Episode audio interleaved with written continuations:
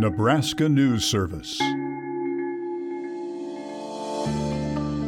On March 12th, the University of Nebraska Lincoln will begin its second Philip Perry Photojournalism Challenge.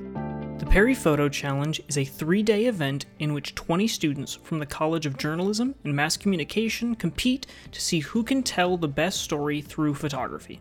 Participants will be evaluated by a group of five judges, and the grand finalist is awarded a $10,000 scholarship. Contestants have a limited window of time to capture and edit their images. In the 2019 competition, students were only given 8 hours to shoot and edit their pieces. Tristan Powell, a former Perry Photo finalist, spoke about his experience with finding a subject and creating his story. So yeah, my my plan though was to like go to one location for the entire day, which was the library. And there's so many nooks and crannies in the library and different sections of the library that you go down there and you know like no one's touched this section for like years. So I just thought it would be a great subject matter for a forgotten place around campus. This year, the Perry Photo Challenge has several new rules. For one, the competition will be held entirely online, meaning that students can participate from anywhere. The time limit has also been increased to a full 24 hours. Haley Hamill, a representative of the college's scholarship committee, said that the previous judges hoped this would help diversify students' photos.